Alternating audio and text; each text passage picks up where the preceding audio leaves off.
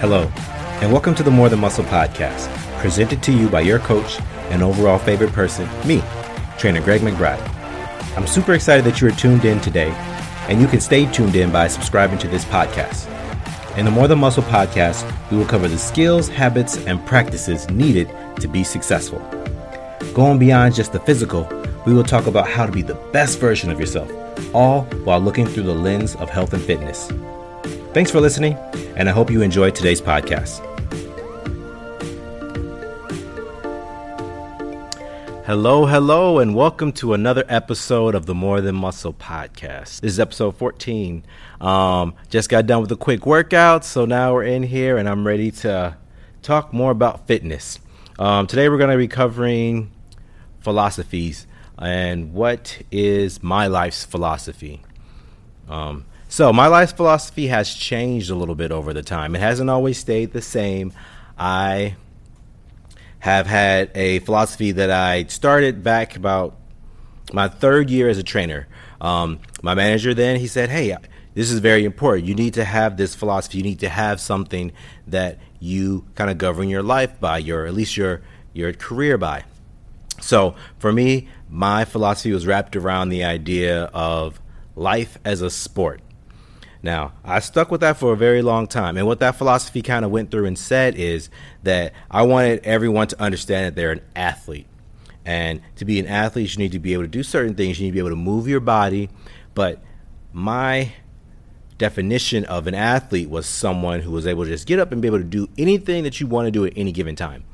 Um, not to be laboring, not to be in pain, or just unable to complete certain tasks. I wanted you to be an athlete. If you want to go out right now and go for a swim or go and ride your bike or play basketball, I want everyone to be at a level where they can do that and feel good about being able to do that. Um, so that philosophy stuck with me for a very long time. Um, as my interests changed a bit, as I got more into bodybuilding, I noticed my philosophy kind of changed as well.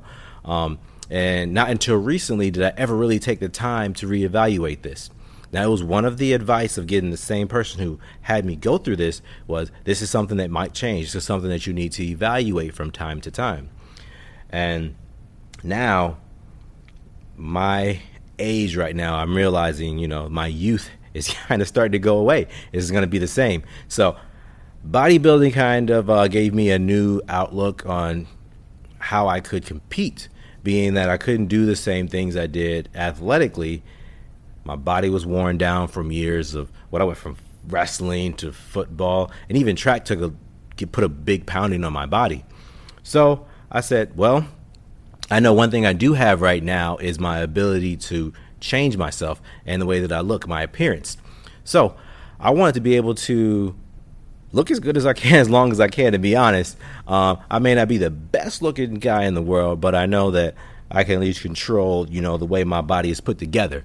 So uh, that's kind of how my philosophy is right now. The whole look the part, you know? I want, if anything, I want to be able to look like I can do the things that I do, or even the things that I used to do. Um, and so I stuck with that for a while. And there's been some instances in my life that kind of made me think, you know what, that's not the best way to go about. I shouldn't be the way I live. That shouldn't be my philosophy.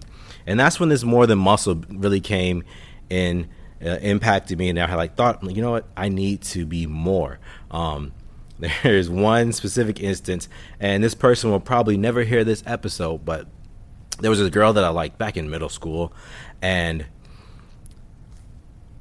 huge crush, huge crush, and I thought, you know, one day I'll shoot my shot. Again, this is me in middle school, you know, guy with the huge bottle, Coke bottle glasses and braces, but I was still an athlete, so you know I had some leverage. You know, I wasn't just hung locked into the group of nerds or geeks, or wasn't quite able to fit in with the jocks or all the athletes. So I was kind of that in between. So any given day, who knows how uh, the rest of the world looked at me.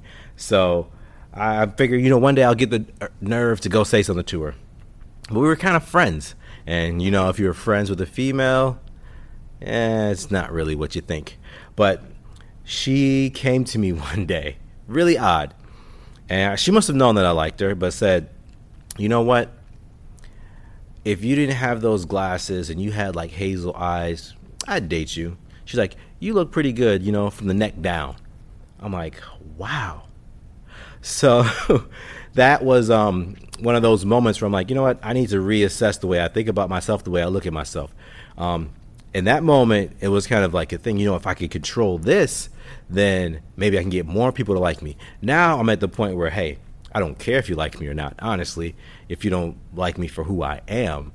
Um, but also, I don't want that to be the deciding factor on how people treat me is by the way I look. So there are a lot of um, stereotypes and things, and people try to identify themselves as one thing or another. And controlling the way we look is a way to do that.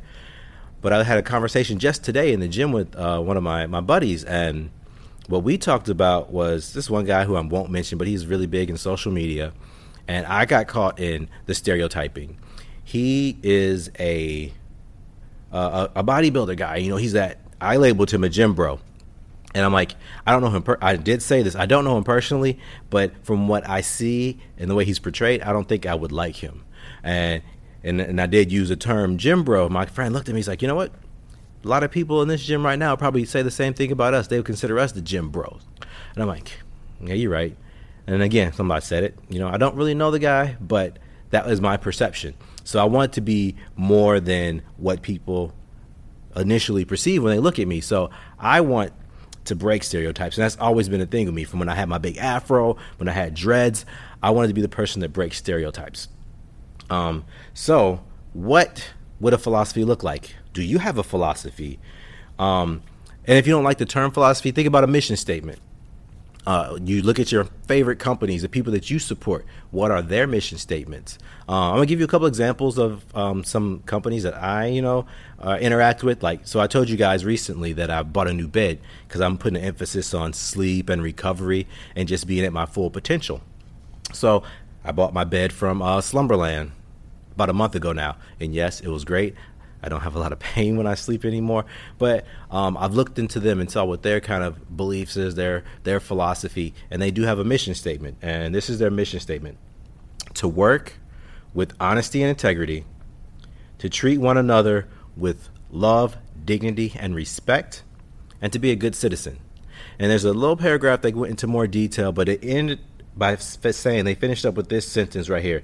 It says, In this way, we hope to share our expertise and good fortune and to remain focused on what counts friends, family, and happy, healthy homes. Pretty good, right?